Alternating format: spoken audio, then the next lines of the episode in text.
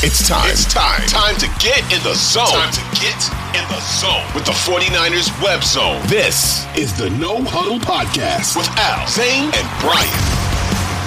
What's up, everybody? We are back with another episode of the 49ers Web Zone No Huddle Podcast on the Odyssey Network.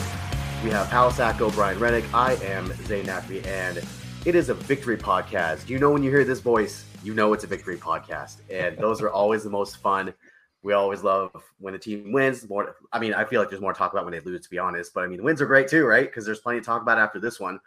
A sloppy, in some ways, ugly, not picture perfect win from the 49ers against the Chargers. And there's there's kind of a lot to unpack here because it was the first game after the bye week, as we know, and it's basically now it's a sprint till the end of the season. They were they were 500, so basically now it's a, it's a completely new season. They got they needed this one with Seattle losing earlier in the day, and they got it. So, guys, let's open it up. What do you think? I mean, I, think that the, the Niners are going to be able to ride this style of play for the rest of the season. I think they're going to get 10, 11 wins out of this kind of style of play. Do I think they're going to win a championship with this kind of style of play? Absolutely not. So, and this game kind of started out differently than I thought it would because the Chargers had not been playing well on offense. And we talked about it last show with Justin Herbert how it's not his fault. Again, he's he he was injured and he looked healthier to me this game. He doesn't have his two starting tackles. He's down to like his fifth string receiver or whatever it is. He doesn't have anything around him. But his yards per attempt coming into this game in the last few were 418, 575, 57. And then in this game, it was just 5 6. But he started out hot. He hits the long pass, and the Chargers were doing some things on that first drive, and the Niners were shooting themselves in the foot block punt, Aiyuk with the fumble, even though I don't really think it was his fault. You know, that helmet hit the ball. What are you going to do type thing. But didn't start out that way. And then in the second half, the defense stepped up and it looked more like the Chargers that I thought were going to come in. But the offense was, it was a slog again. It was, you know, just conservative. And I just don't mean conservative with the plate with um not going for for fourth downs or things like that. Like even like the play calling, it was conservative, it was blonde, or it was bland, I should say it was boring. Um, you know, I, I, have some thoughts on maybe why Kyle wants to play that way that I'll, I'll, get into in a little bit. But you know, they won the game. It wasn't the game I expected coming off a bye against a Chargers team that is decimated. But you get a win, and like I said, I, I think they're going to be ugly a lot this this rest of this regular season, and I think they're still going to win 10, 11 games. So once you get in the dance, it's all that matters. You know, honestly, I you know we all predicted what amounted to a blowout on our on our last episode, and I'm just grateful they won because uh, Al said that if he picked them and they lost, that he would never pick them again for the rest of the season. So, mm-hmm. the very least, we at least get some uh, some positive predictions from Al uh, for the for the rest of the semester. Semester, um, I've got I've got teaching on the brain. The rest of the season, um, but you know, honestly, it was an ugly win. Eh, but I actually take a little bit of uh, positivity out of that because this is actually the first time this season that this team has won when they when they had a lot of those mistakes that they've that they've been making all season, right? They've been making those mistakes since week 1 when they lost to the Bears. They've made mistakes where they shot themselves in the foot, lots of penalties, undisciplined play, things of that nature. Uh, up until this point, they've lost the four games where they where they had those where they had those those type of games, right? Um, the four games that they won prior to this one, they blew out Seattle, they blew out the Rams twice, and they blew out the Panthers. They haven't won a close game all season. In fact, they've lost all four games that were close. And so for them to pull it out, I felt like was a was a step in the right direction. What do I think they should have blown this team out? Probably. I mean, this was a team that, like you said, I mean, they were starting. Now, granted, DeAndre Carter, Sac State legend, stingers up. But that was that was the most uh, the the graphic on on Sunday Night Football. The the receivers that the Chargers came into this game, the most experienced receiver was DeAndre Carter with 83 receptions in his NFL career. Not great, right?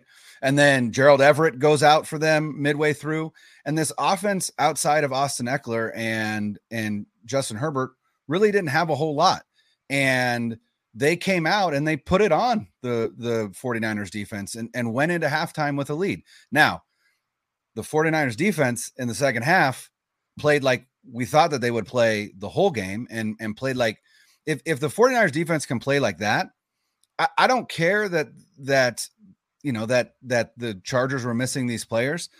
They took an NFL offense and for an entire half held them to under 60 total yards. Like I don't again, I don't care who you're playing, that's impressive. And so they won an ugly game. DeMeco came out again and made some excellent adjustments in the second half, which is uh, another thing that I appreciated seeing. And I, like I said, I think it's a step in the right direction. And now it's on to a game against the Cardinals in Mexico City. They're going to go practice in in Denver this week because it'll help them get used to the to the uh, elevation. But a game I thought that, that they should win in a blowout, they still won and and pulled it out even though it was ugly. And I think that is that is that is a win in and of itself. I mean, the, the Chargers only had 12 first downs in this game, right? And and the majority of that happened in the first half. And the way that one of the things that I tweeted out that I was kind of concerned about, like mildly concerned, not knowing the obviously what would happen in the second half of the game, as you mentioned, they were fantastic in the second half. But one of the things I, t- I tweeted out about the defense and being concerned about them was that they've started slowly the last several games, and this game was not it was not an exception either. They gave up the easy third down catch to Ekeler where nobody covered him. They gave up so they had two third downs on the first drive, and both of those nobody was covering the receiver.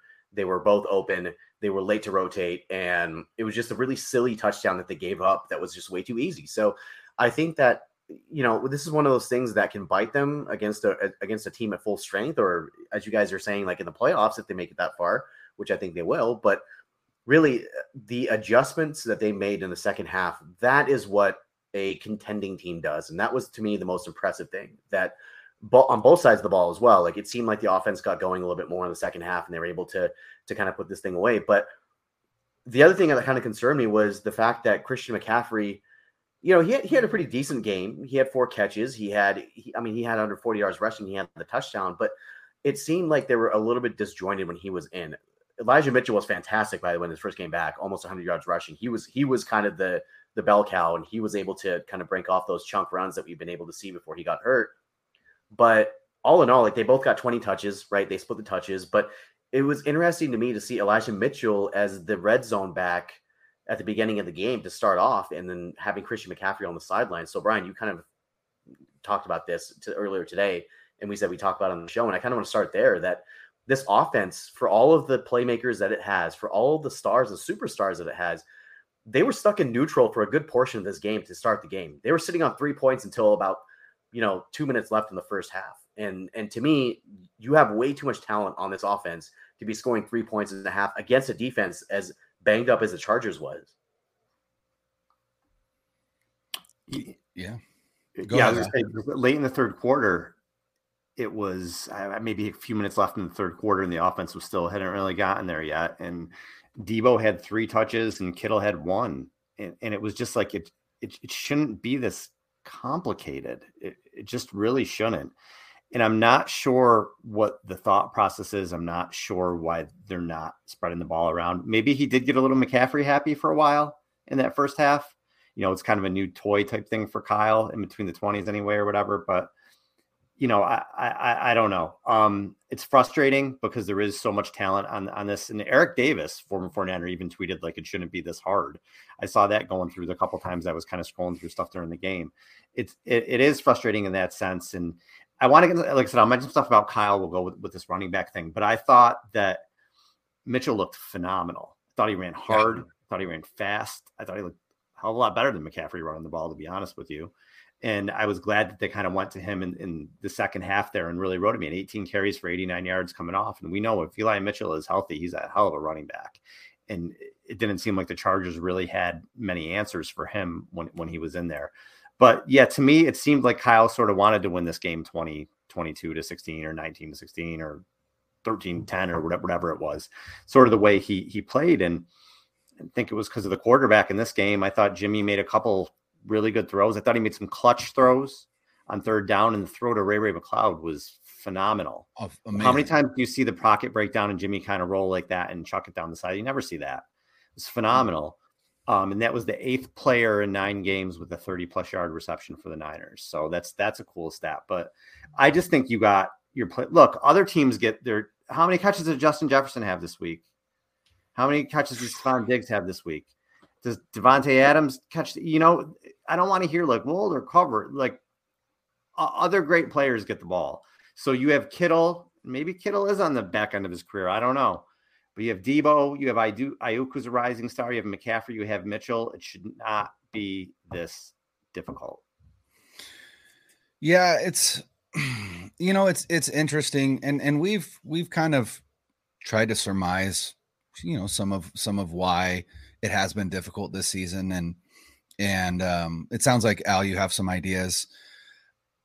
I uh, for a long time I thought I, th- I thought it was Jimmy Garoppolo related. You know, I, I really genuinely feel like Kyle Shanahan doesn't trust Jimmy Garoppolo, which uh, is fair to say simply because he's already tried to move off him, right? We mm-hmm. know that Jimmy Garoppolo is not the quarterback that Kyle Shanahan wants moving forward. And you know, I, I people people keep talking about Jimmy Garoppolo like he's QB1 and like he's the future of this franchise. And then and then that conversation is all about like plays that's left, plays that are left on the field, all of this.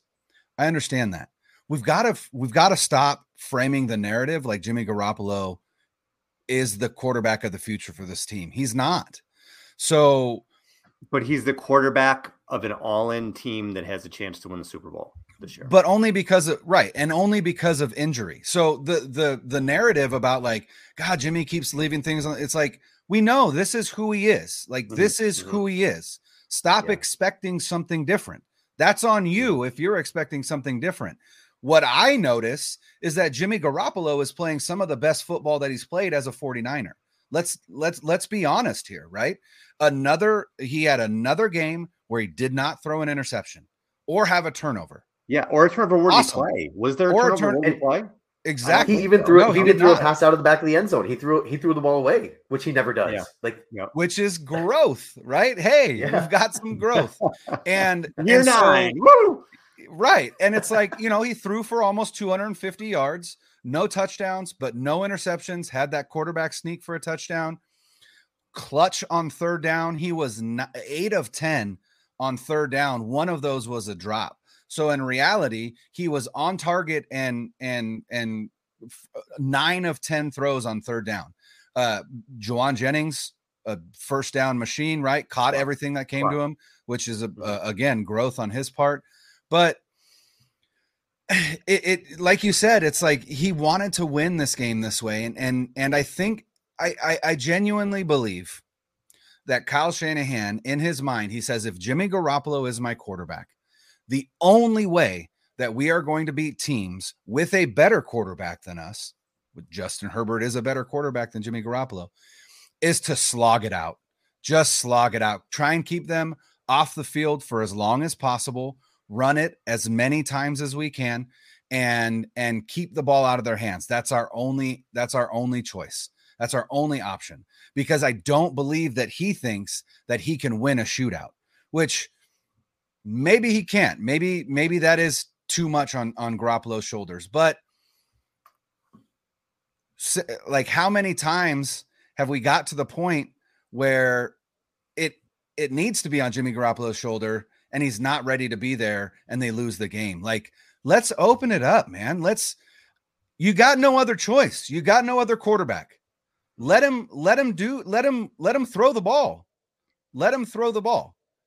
And and I think part of the problem last night was that the Chargers came in and they said, "Look, you're not going to run outside zone on us." You know, yeah. they had bare fronts. Mm-hmm. They had there were times where they had seven guys on the line. Now, granted, more often than not, they snap the ball and then boom, those some of those guys drop back in in coverage. So it was more of a a, a disguised look. But still, they were telling the 49ers and Jimmy Garoppolo, you are not going to run outside on us. And maybe that's mm-hmm. why Elijah Mitchell had a better game than Christian McCaffrey because Mitchell's a bigger back that can run between the tackles a little bit better than McCaffrey. And that I think is where we're at. But this defense isn't great. And you only put up 22 on them. but you had the opportunity to put up way more. And your conservative nature had you kick three field goals, which, But you said if you're four, playing the right? Chiefs, huh? You said four before the game, right? Like last week. I yeah, I predicted field. four. I predicted four, yeah. But that's not gonna that's not gonna cut it against a Chiefs, against the Bills, against the Dolphins who come in Mhm. uh December 4th, right? You you gotta you gotta figure it out. You gotta do something different because you're gonna get run out of your building on on December 4th when your protege comes in and just lights up the scoreboard. Yeah, I, I think that there's two things here. The thought about you know Jimmy Garoppolo being what who he is and what he is now by this point, like I I totally agree with that. It's year six of him being here. He's not going to change. Like everybody posts these like all 22 clips. Oh, he missed this guy. Like, look, we've been doing this for five years, man. Like We know. it's- it's- We we, know what it's- we know. We we know what he is, right? He is a mid-tier quarterback. He is not an elite quarterback. He does not have an elite arm. He misses open guys and he makes crucial mistakes at crucial times. We know this about him. However, like you said, Brian, at some point you have to open it up and score points. And the big risk that you take when you want to slog it out and, and try to win games by a score, three points, seven points, four points, whatever it is, is that you limit the amount of opportunities that your offense gets because you have the ball so much. And when you shorten the game, that means the other team has it less too, right? Granted, it also means that when you have opportunities to put points on the board, you have to put points on the board because you, you're going to have a limited, limited amount of chances to be able to get down there and get points. And right now they're settling for field goals when they should be scoring touchdowns. Look, the Aiyuk drop, we know that that should have been a touchdown. That's fine, right? He, he had an up and down game, mostly up.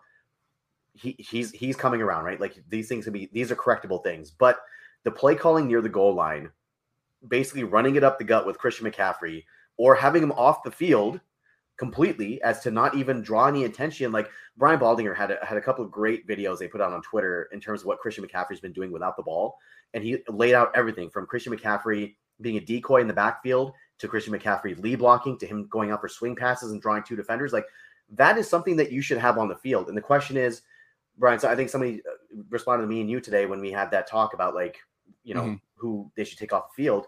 Yeah. You take you check off the field, Jennings off the field. It doesn't matter at that point. You're you you need two yards. And your job is to get those two yards. And especially at the end of the game, they could have ended it right away without Herbert even getting the ball back just by scoring a touchdown. That's it. And they weren't able to put it in. And when you're facing a better team or a playoff team or you're in the playoffs and you need that score to put a team away to go to the Super Bowl or win the Super Bowl, they just don't have that ability right now. And Al, like you mentioned earlier, that is is Kyle scared by those two Super Bowl losses by having leads and blowing them? I don't know. Is that is that really what's going on here?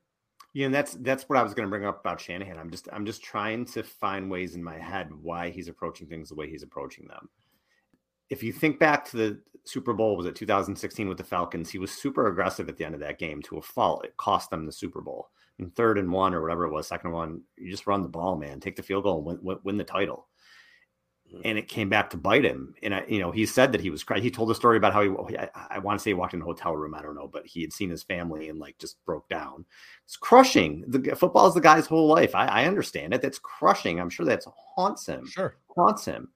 And then you go to the Niners Super Bowl uh, in 2019. He did take the ball out of his quarterback's hands in the playoffs. And then in the Super Bowl in the fourth quarter, he opened it up for his quarterback and it came back to bite him because Jimmy did not play well in that fourth quarter. And I remember screaming at the television, like, run a sweep with Deebo. What are you doing? You know what I mean? Get the ball in Mostert's hands. What the hell are you doing? Get creative. And it came back to bite him. So now it just seems like he's so, and again, I'm just speculating, but maybe that's just so much in his head. And he's seen so many things go wrong in, in the last seven years or so. Not only, you know, how many years have been done because of injuries and, and I just brought up the two Super Bowl things, and maybe he just doesn't want to go through it again. And he just figures I have this terrific defense. I have enough. I can do enough offensively being super conservative. I can get to 20 points. And my defense is probably going to hold the other team to below 20. And we've seen them do that in the playoffs. But again, when you get against some of these real big teams, it's not going to work. So at some point, you got to take the training wheels off. You have to. If you want to, there's too many, there's too little margin for error when you're playing that way. So we saw it in the playoffs last year. They and even in the Super Bowl, they couldn't break 20 points in the Super Bowl. They couldn't break 17 in the NFC Championship game last year. You have to open it up at some point. At some point, and I, maybe he's not going to. Maybe he's shell shocked. I, I don't know, but I know when I thought Kyle Shanahan came here, I knew he liked to run the ball, but I thought there was going to be a lot more creativity and a lot more games where the offense blew up. Like we said, the offense never blows up ever. And again, it's great. They're going to make the playoffs, probably still scoring 22 points a game. They will. But if they want to win a championship, which is what we're all here for, they have to open it up. They have to. I, I would like to I, I would like to pose a question to you guys. And and and we talked about it earlier in the year. Um, I have it's still my pinned tweet. I, I created a meme that I was pretty proud of. If we look at that Miami Dolphins offense mm-hmm. versus the San Francisco 49ers offense, right? And we go player by player, right? The Dolphins' top two receivers are Tyreek Hill and Jaylen Waddle. The 49ers' top two receivers are Deebo Samuel and Brandon Aiyuk. The Dolphins have Mike Gesicki, who they don't really feature all that much. He's not, I don't think Mike McDaniel wants him on his team because he doesn't block. He's a glorified, you know, he's a glorified uh, move tight end. That's really mm-hmm. all he is. They've got Raheem Mostert and Jeff Wilson Jr. 49ers have Christian McCaffrey and Elijah Mitchell. And the Dolphins have Tua Tagovailoa, and the and the 49ers have Jimmy Garoppolo. Do you feel like the Dolphins have more talent on the offensive side of the ball than the 49ers do? I think the receiver position, yeah, but I think Tyreek Hill is an absolute game wrecker, destroy he destroys games, just his speed and what he does to a defense and Waddle, Waddle too. So I, I definitely, for as much as Debo, Deebo can do with the ball in his hands, Deebo is not really an elite wide receiver, I wouldn't say. Mm-hmm. So he's elite with the ball in his hands, but yeah, he's not an elite, you know, route runner, separation, things like that. So I, I give a, yeah, probably significant, significantly to the Dolphins there. Tight end, I used to know a guy named George Kittle, so I, I would I would probably give it to the Niners there. Um, in running backs, I mean, I don't want to say the Dolphins are using Niners casts off because they've been fantastic, but it's kind of what they're using. Right. Um, and and they've both been fantastic. You know, I'm a huge Jeff Wilson fan, and I loved him running for a buck 19 yesterday uh, on Sunday. Mm-hmm. Um, in quarterback, I mean, uh, listen, Tua, Tua's got some great numbers, but if you watch those games, like Tyreek Hill is wide open and Tua's underthrowing the football. Uh-huh. You know, so he's not, mm-hmm. but he's certainly put up numbers that Jimmy Garoppolo never has been able to. So that's a but, great question, Brian. Um, and here and and here's my point, right? The, the quarterback position, you could argue it's even or maybe a slight edge to Tua. but in Tua. terms of arm talent, I don't know that there's a difference between the two of them. And Mike McDaniel has no problem opening it up for his guy. No problem whatsoever. And I understand that Tyreek Hill is offensive player of the year caliber season right now. And Jaylen Waddle, great as well. Speed. But Brandon Aiyuk and Deebo Samuel are no slouches. Right? Brandon Aiyuk uh, just posted on uh, ESPN, according to uh, according to Next Gen Stats, uh, Brandon Aiyuk is currently the uh, seventh ranked wide receiver in the NFL. Uh, Tyreek Hill is second to AJ Brown, um, and uh, Waddle isn't on that list, which that's oh, fine. Oh, really? Yeah, that's, it's uh, Brown, Tyreek Hill, Stefon Diggs, Justin Jefferson, Tyler Lockett, Chris Olave, Brandon Aiyuk, Tyler Boyd, Ja'Marr Chase, and then randomly because they, they're calling them pass catchers, not just uh, not mm-hmm. just wide receivers. Mm-hmm. Uh, number ten is David Njoku, the tight end from from Cleveland. So, what I don't understand is there is creativity galore in South Beach, mm-hmm. like putting up insane numbers, looking like arguably either the best or the second best offense in the NFL behind the Chiefs. And you've got the the guy who who is supposed to be the the the mastermind, right? Like Mike McDaniel is Kyle Shanahan's protege, but he's putting out an offense in Miami that puts Kyle's to shame. Mm-hmm. And I there's just a disconnect there for me. And I'm it, again, the question becomes was a lot of what we attributed to Kyle Shanahan did a lot of that is a lot of that should have should it have been attributed possibly to Mike McDaniel. I know that we can't answer that question, but it's it's there. It's hanging in the air. At least it is for me. And so this game on the 4th, which I will be at, I am I'm terrified. I'm terrified yeah. of that Dolphins game. Mm-hmm. I'm terrified that that team is going to come in and put up 40 on this defense like the Chiefs did. Just because they've got that speed, they've got, you know, they've they've I don't know, but it just feels like again there's too much talent on the side on the offensive side of the ball to be scoring 22 points. Yeah. Like, it just mm, doesn't make sense to me. And I don't have yeah. an answer. But I, I like I said, I, I think the questions are there. Yeah, I think that, you know, with what we see from Kyle and comparing that to what we see in, in Miami with Mike McDaniel, it's almost like what he's doing down there in Miami is like the Kyle Shanahan offense. If Kyle would bother opening it up and with the addition of Tyreek Hill, like Tyreek Hill, hundred percent, it's it's he's one of the, the the best deep threats we've ever seen, right? Like he is that good. He is an absolute game changer in so many different ways, like Al said. And it's not just when you throw him the ball; he also attracts that coverage, right? There's there is nobody in the league right now that can cover Tyreek Hill one on one. It's just not going to happen, mm-hmm. right? He's just he's too fast maybe if you want to keep him underneath, like, okay, yeah, like you can limit him, but you're not going to stop Tyreek Hill from catching the ball. And the reason why is because Mike McDaniel will actually design specific plays for him, not just like, okay, well, he's a read on this play. It's gonna be like, all right, Tyreek, if this play is going to Tyreek and you're gonna get open because this is this is what's gonna happen. I, I don't know if Kyle does that because none of his players are ever targeted that way. Like the only really the ironic thing is we saw that last week with, with or two weeks ago with Christian McCaffrey against the Rams before the bye. And he was basically a focal point of the offense. Jimmy was checking down him, throwing the swing passes, and there was a couple ad lib plays near the end zone, like the touchdown catch near the end zone. That was like an off schedule play, but he was a focal point, and you rarely see players become a focal point in Kyle's offense. And I think that the idea of embarrassment of riches is kind of contributing to that because you're not going to see one guy dominate the the stat sheet in terms of targets and, and touches, but when it comes down to it, you have to find mismatches and you have to exploit those. And the fact that George Kittle is getting targeted twice or three times in a game and has one catch for for an elite tight end who's proven that he can like this is not like oh he's got potential to be really good. Like this is not like I don't want to say oh, you know it's not a knocking against Trey, but it's not a Trey Lance situation where like you know we we think he has great potential, but he just has to show it on the field. Like this is like this is an all pro player that you are not getting the ball to that you fail to get the ball to in any circumstance in the red zone in big moments. It's just like he's like an afterthought.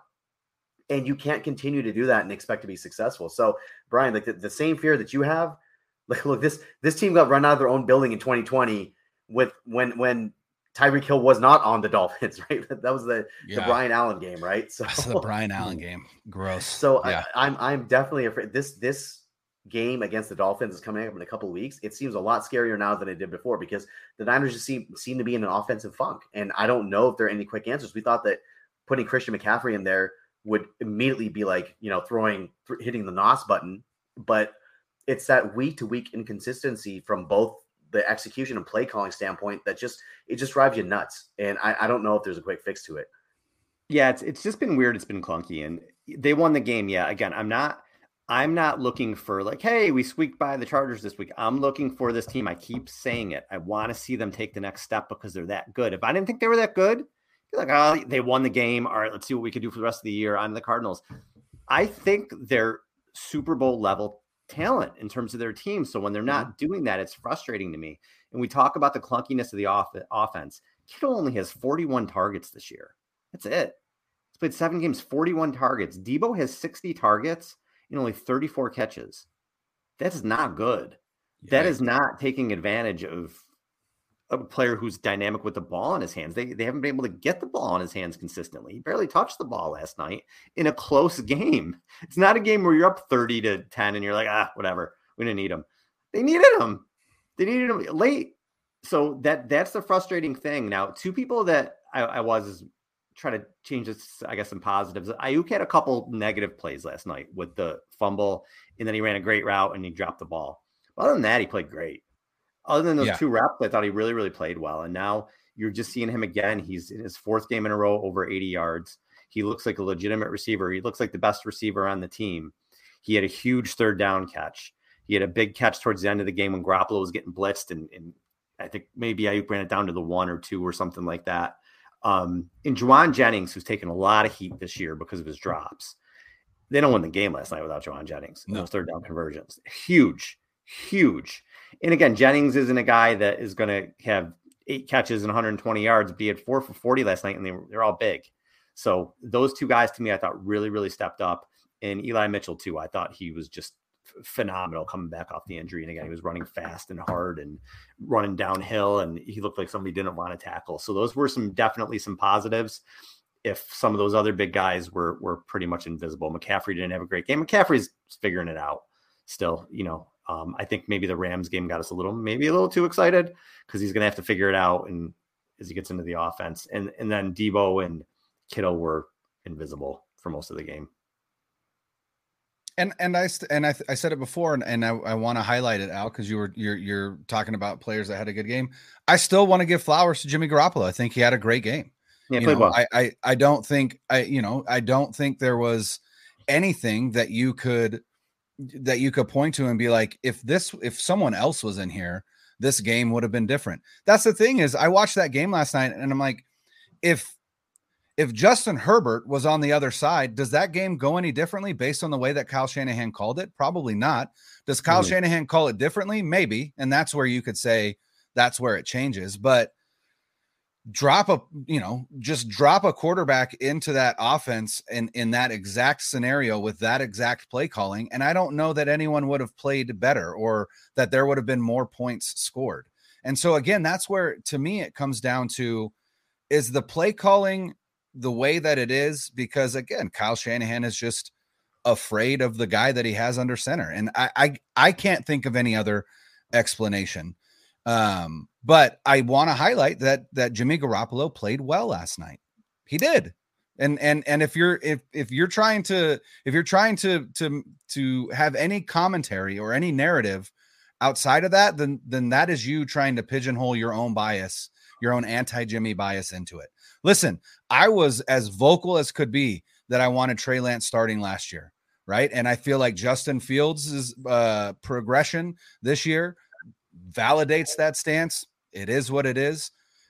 I, I don't I don't want Jimmy Garoppolo as my quarterback past this season, but I can still look at this game and and look at the way that he's played so far this season and be like, look, Jimmy Garoppolo is playing some of the best football that he's played as a 49er. So kudos to Jimmy. Kudos to Elijah Mitchell, as you said, Al, and kudos to to Brandon Aiyuk, who outside of that drop, I'm not even going to blame him for that fumble. That was a helmet that went directly into the football and popped it out. I mean, that's going to happen. I don't think there's anything he could have done differently to change that. So outside of that drop in the end zone, which Brandon Aiyuk himself is pissed off about, he posted about it on on Instagram earlier today. Um, great game and and definitely emerging as like you said al the best wide receiver that doesn't that's no shade to deebo deebo's one of the better football players on this team Mhm. uh, but brandon aiyuk as just a pure wide receiver is a hundred a hundred percent the top wide receiver on this team And just to Yeah. go off your Jim, what you said about Jimmy, sorry, Zane. Um, I just want to throw this out there. Jo- Josh Dubow put the stat out. Jimmy Garoppolo on third and eight yards or more. In this last game, he was six for seven for 90 yards, four first downs, and a 118.8 rating. For the season, Garoppolo has converted 45.2% of his passes on third and eight plus, second to only Mahomes. So listen, he's Yeah. does he limit you in some way? Sure, but for for Garoppolo, he, he's had a pretty decent year so far. He really has. absolutely It's his uh, longest career streak without throwing an interception. Uh, he will not throw any in the next game. I don't want to jinx or anything. He's, he'll be fine. He'll he'll extend that. But it's been three straight games without an interception for him. And frankly, there weren't really any oh no throws from him in this game. Like everything was pretty, Yeah. uh, it was pretty like on the money, right? Or or near receiver, or it was you know like he he threw one away too, which he never does out of back in the end zone, which coincidentally Jerry Rice ended up catching. So shout out to the goat. But I think that when we look at Brandon Aiyuk's play and, and what he did, first of all, I think it was a helmet to helmet hit. I don't think the helmet hit the ball. I think I think like the guy literally hit him in the head, and and I dropped the ball as a result because he was swung into him. So I have to look at the replay. But the the defender like, that tackled him from the the defender that tackled him from behind is the one whose helmet hit the ball, and then oh. another defender came in and hit him in the helmet. But yeah, that's yeah, and agreed. That should and also, been, I, where's that call? Exactly, that should have been a penalty. So I do want to get to the the, the Herbert call and the, the Greenlaw ejection in a second, and this weird touchback conversation that we're having on the down punt with two minutes oh left. But uh, do want to talk about Aiyuk really quickly. So Aiyuk, he's not only catching the ball and doing all the things that they want to do as a receiver, he's also blocking really well. Like we, every week we see cutups of him just flattening guys, just taking cornerbacks out of the out of the screen, and that's what Kyle wanted from him when when Aiyuk was in the quote doghouse, right? He wants his receivers to be able to block, and that's what makes Jauan Jennings so valuable as well because he's a tenacious blocker. So the receiving group, in terms of like do it all, like they're fantastic. But going back to the Tyreek Hill idea, that's you know, if you would have put Tyreek Hill on this team, that's really what they're missing, right? Is it like a legitimate deep threat? So um, that that's where we are on that. Dre Greenlaw's ejection. Justin Herbert, for those of you who were living in the cave, he was he was scrambling down the field. Jimmy Ward basically threw his body at him, changed his changed the target essentially. Greenlaw was coming from the opposite direction, ended up hitting Herbert in the head it was a flag on the play for targeting, and they ended up ejecting Dre Greenlaw. And there's been a lot of outrage about, about this on Twitter from non 49ers people. Tony Dungy actually just put out a tweet on this as well about how Dre Greenlaw should not have been ejected because you can't prove that there was intent to actually hit him in the head because the target changed. And to me, like the rules are so inconsistent with things like that. Like Brandon Aiyuk, literally the, the same thing happened to him earlier in the game, and it caused a fumble, and there was no call on that play. So either call it every time because the quarterback becomes a runner then at that point, right? He's no longer mm-hmm. a quarterback. Either call it consistently across the board or don't call it at all. And it's that inconsistency that we see every week with teams not related to the 49ers that is costing teams games, it's costing teams seasons in the playoffs. And it is absolutely maddening because they don't have any consistency when it comes to these calls. An absolute joke that Dre, Dre Greenlaw was was ejected, and I don't think there's going to be a suspension. It doesn't warrant that but I would be very shocked if he was suspended about that. Kyle commented on that today, said the same thing. Well, I think it was one of those things that looked bad, right? So I think sometimes when you see things and it looks bad, the officials feel like they need to react. But I mean, it was a penalty. It was helmet to helmet. They're they're trying to make the game safer. That's fine. But yeah, it's a kick. There was no intent there. Herbert's path of his body changed, and Greenlaw's going at him as fast as he can. He's a huge man. He can't twist in midair. And I think there was any intent there at all. So you, you penalize him absolutely, but yeah, I thought to throw him out was ridiculous. Well, and that's what New York is for, right? Isn't that right, what New York is for? Wrong. Yeah, I mean they went right. to New York, and, right? And even Troy, and I tweeted at him, Troy Vincent, Troy Vincent, who's in charge of officiating, basically came out and was like, "Yeah, he deserved to be uh, ejected," and it's just like. What are you what are you talking about? Like you're just yeah. covering your ass now because your officials look like idiots and they look like yeah. idiots all the time. How many times did that right tackle for the Chargers false start? I counted six, at least, at least six. And how many times? Yeah. How many times was he flagged? Zero, zero. So uh, like, miss it's, me with miss me with you know. And and the other the other thing that's frustrating is what what penalty is there for these officiating crews? Right? Mm-hmm. Dre Greenlaw got ejected. The 49ers played a man down for the rest of the game. That was their punishment. What mm-hmm. is the punishment for this crew? Are they going to be fined for a terrible call? No. Like it just doesn't, it's just, it's maddening to me because there's no accountability for these officials at all. And it's irritating. It's just irritating. And it's if you look all around the league yesterday on Sunday, there were so many bad calls, so many bad calls. We could spend another 40 minutes going over them. It's it, it's an epidemic in the league. It has been for a long time. I don't know how you fix it. I, I really don't. I don't know if the NFL cares. Uh, I don't, know if they care, but yeah. they don't care but because they, they are still making money hand over fist. Yeah, guys, and, and I think that yeah, go ahead, go ahead, go ahead, go ahead, Zane, go ahead. I think that really quickly to wrap this up, uh, this topic up. So Cynthia Frelund, who's fantastic, by the way. Uh, if you haven't heard the last show where she was on, please, please, please listen to that. She was awesome and it was a great conversation. But she mentioned how quarter the NFL wants their quarterbacks to stay safe because they, they want people to come and watch a Justin Herbert or a Tom Brady or Patrick Mahomes, or Josh Allen. They don't want to see the backup quarterback. So they're trying to they're trying to emphasize player safety as a result. And I just feel like they've gone off the deep end here. And anytime a quarterback has the ball, you can't breathe on them. You literally can't breathe on them. And it just it makes it so hard as a defender. And the, the Niners as a defensive team, that's where I see a difficulty because the, the, the league doesn't want you to play defense. They want shootouts. They want a 52 to 48 game. They don't want teams to win 22 to 16 because it's bad for business for them. And that's to me like it just sucks because a team like the Niners, who's ba- based off of defense, they have less of a shot at winning because the league just doesn't want you to win because it's quote unquote boring football. Anyways, I'll go ahead. I just wish we had more time to go around the league because I feel like there's so much to talk about. But one thing I just want to say because you guys know I do, I am not a Josh McDaniels fan at all. So he loses to the Jeff Saturday Colts, and you know what? Good for Jeff Ooh. Saturday. Let's see what Jeff's going to bring. Good for him. Yeah. But um, so Josh McDaniels now has lost 24 of the last 31 games as a head coach. And when you remember, he was the Rams OC in 2011. They went two and 14 that year. Yeah. So without Belichick, he's 15 and 38 as a head coach or OC. He is a fraud and a joke, and that they he should be one and done. This year is crazy. You may have two coaches in that AFC West who we thought were, oh, this is going to be this great division this year. Hackett and McDaniels may both be one and done, and they deserve to be one and done. Mark and, Davis came out and gave McDaniels a vote of confidence today. Ooh, I don't dreaded, did he do it? The dreaded vote of confidence. I don't think I well no, and it wasn't even like the dreaded vote of confidence. So I don't know. I hmm. it's bad. also you got to think about it this way. You got to think about it this way. Is Mark Davis willing to spend? I mean, how much is he still giving Jon Gruden? And now he has Josh McDaniels. He's going to fire him after a year, pay him all that money, and then bring another coach in. Did you guys hear Derek Carr? So. Did you hear Derek Carr in that press conference? Crying no, afterwards? What, what, yeah, like like there's yeah. like and it like you know, he's talking about, you know, what, and he's right. You know, NFL players, they put their bodies on the line and he's talking about, you know, things yeah. you have to take to go to sleep. And I thought that was really like, you know, you're peeling the curtain back a little bit because they do go through a lot. And like he's talking, maybe there's guys in that locker room that don't care as much. And like it's just an outright disaster there, outright disaster. And I, I listen, I don't like the Raiders. I don't like Josh McDaniels, but yeah, he's he's a disaster. Right? You may see Andy Reid may be the only one that's standing after this year in that division. Uh, you know what? You're I you might not be wrong. I I genuinely believe uh, if the Chargers don't win a playoff game, I think Brandon Staley's out. Um, or if they don't make the playoffs, I can almost guarantee he's out.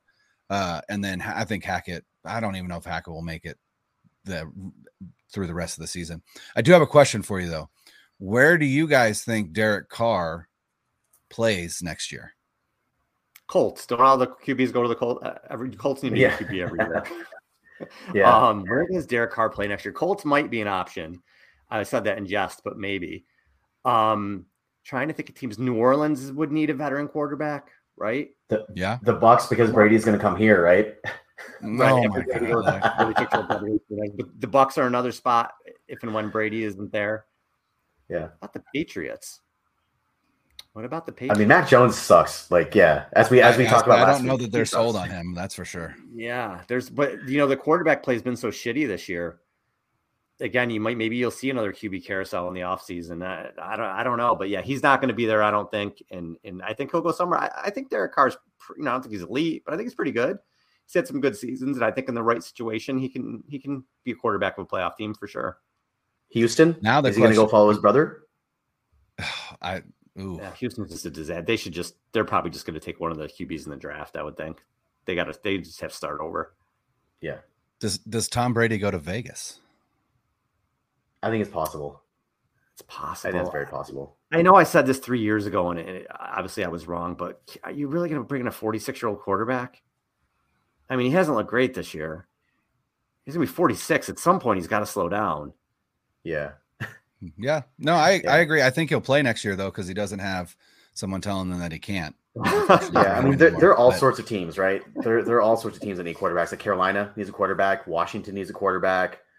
Uh, the uh, argue that Washington has Carson Wentz, Zane, oh, and they oh, owe him twenty six million dollars next year. I, I, totally forgot Me- mediocre Carson Wentz, yeah, who's been unseated by Taylor Heinicke right now. So yeah, he's he's uh, he's out there too. The Packers may need a quarterback next year. Yeah, that's true. If yeah, it's going to be crazy. It's going to be crazy. Off season's um, going to be. Crazy. It might be crazier than this past off season, which yeah. is. Jimmy Garoppolo is probably going to be starting quarterback somewhere next year. Right. He will absolutely. He will right. be. He will be somewhere else, and and the Niners will need a, a, new backup. But really quickly before we wrap up, you guys, there's one more thing I wanted to talk about, And this is the, this is something that was a silly conversation by that was brought on from the broadcast, and they were debating it, and they brought in Terry McAulay, and he was like, "Oh yeah, this should have been called this way." So Samuel Womack downs the punt at the one yard line with two minutes left. Right when the Niners are trying to run out the clock, they punt, downs the punt at the one yard line. Plays blown dead. He goes into the end zone with the ball to celebrate because you know basically they sealed the game right there pretty much. And there was a discussion about that being a touchback. And Terry McAulay, who was a rules expert for Sunday Night Football, was very, very adamant that this was a touchback because there's a rule that's specific to that that he didn't down the ball, he didn't leave it, he basically took it with him in the end zone. It should have been a touchback. And it's just the silliest thing, but I do want to hear your thought on it. The play was blown dead, and to me, that's football. The play is blown dead, it's dead, it's done, right? And the ball's down the one yard line. I don't know what all of this conversation was about. What I never understood was Terry McAulay in in in the vehement uh in the vehement defense of what he said on Sunday Night Football, just continually refused in his tweet storm to even address the fact that the that the whistle blew and and and therefore the play ended. So that's where I'm like, I don't like what are what are we trying to do here, Terry? Like the play, the whistle blew, the play was over.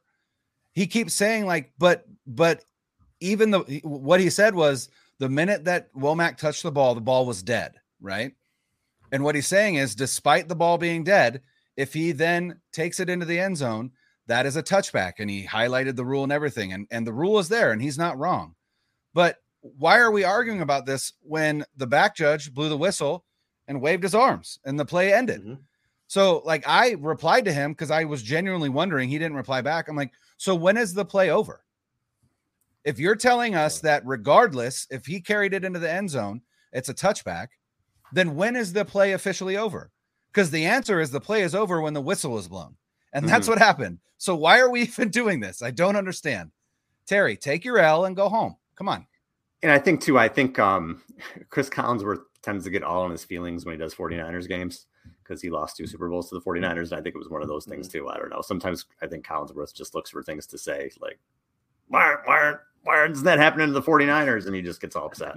so that's what I think was one of those things too.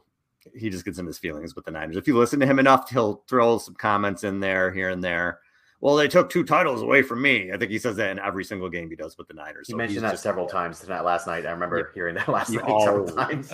He always does that. Oh, Jerry Rice, we triple covered him and he still caught the ball. I don't know how that happened. I just picture him like Jerry Rice is the goat. Think of vodka in his hand and punching like the desk when he says it. Just punching air. so uh, uh, yeah. So whatever. I thought it was stupid. The whistle blew. I was like, why are we talking about this? And I was all pissed off from the game anyway. So I don't want to hear it. I just drown people. I just drown them out sometimes. I love Al Michaels. Give me some Al Michaels, but a lot of these other announcers, I don't know. I just I like feel bad. Tirico's pretty good too. I, yeah, Tirico is good. Tirico does a good job. Yeah, um, I feel I like bad Buck, I like Buck and Aikman. People don't like Joe Buck, but like I feel like when it, it feels like a big game when Joe Buck's doing it. Yeah, Giants I, fans don't like Joe Buck because Joe Buck, uh, Joe Buck, anytime that it was St. Louis and San Francisco, let his homerism show through pretty hard. So oh, I know why? I know Bay Area fans don't like Joe Buck a lot because of the way that he called Giants Cardinals games for a long time. So that might be part of it. I mean, his dad was the voice of the, you know what I mean? No doubt. I'm not. I'm just totally saying he let it. He let it show through. Yeah, so, I guess yeah, really. Yeah, definitely the homerism. All right, guys, we got to get out of here. But uh, we do. Yeah, great. Yeah, Thursday. Not, our next show will be on Thursday. We got Matt Hamilton, uh, formerly of Good Morning Football, and now with FanDuel TV. He's on uh, Up & Adams with Kay Adams a lot. He'll be talking to us on Thursday, so we're very excited for that. Matt's a good dude. I'm pumped to talk to him. Yes, and yeah, absolutely. and we're done. Yeah, we're done. Thursday, 4 p.m. Be there. Make sure to subscribe to the No Huddle podcast on whatever, uh, wherever you get your podcast. Subscribe to this YouTube channel uh, hit that little bell. You'll get alerts when we go live. We'll be live on Thursday at 4 p.m. with Matt Hamilton. Uh, thank you guys for listening. Thank you guys for watching. For Al Sacco, Zane Naqvi, I'm Brian Rennick. See you guys later.